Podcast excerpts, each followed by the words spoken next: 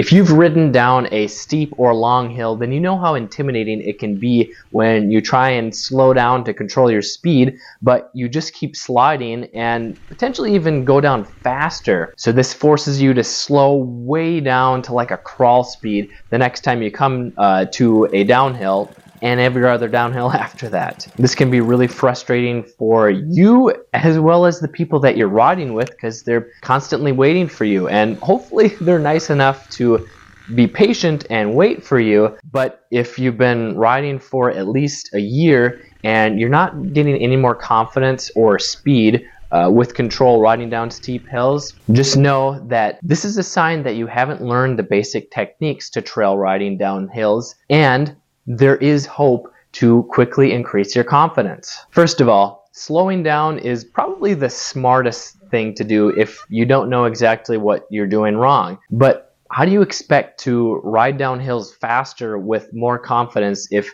you just keep slowing down and are doing the same thing? Well, a common mistake is only using the rear brake when trying to control your speed down hills. And if you're only using the rear brake, it's probably because you're afraid of using the front brake and locking it up and flying over the bars. And if you've had an accident going down a steep hill like that, I'm sorry. I hope you're okay, but I'm glad that you're here so that you can learn how to prevent that from happening again. Now, the reason why using the rear brake only is not helping your confidence down steep hills is because when the bike is angled down, there's not as much weight on the rear tire. So most of your weight and the bike's weight is on the front tire. And when there's less weight on the rear tire, it's not getting as much traction. So when you do hit the rear brake, it's a lot more likely to lock up. And once it locks up, it's not as effective at slowing you down or controlling your speed. It's just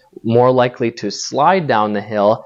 And if it's muddy or sandy uh, that dirt and mud can pack up in the knobs of the tires and basically turn it into a, a bald, smooth tire, which is not going to slow you down. It'll keep you going and it might even make you go faster down the hill. So, what should you do instead? Well, you need to learn how to use the front brake efficiently if you want to control your speed because there's more weight on the front wheel, which means that you can use the front brake without the front tire locking up or clogging up uh, the knobs on it. And a common mistake that makes it intimidating to use the front brake is being too aggressive with it. So you're trying to slow down and you grab the front brake, but when you grab too much front brake, this can shock the suspension and the tire and it can lock up or if you grab too much too quickly, it can throw you that's when it can throw you over the bars. So what you need to do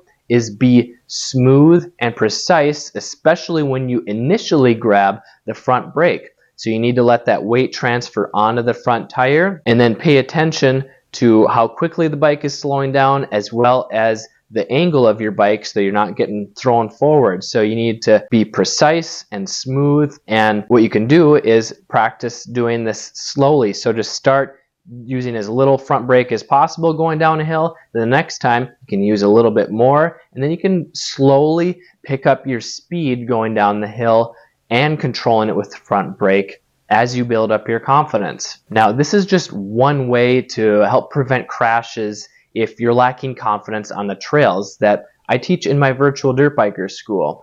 And if you do want to prevent crashes because you're like me and you hate getting hurt, then I made a free training workshop that you can get instant access to right now. You can head to motocrosshideout.com slash workshop or click the link in the description below. I'm Kelley Fager and I hope to help you make you a safer, more confident, and faster rider if you want to ride faster.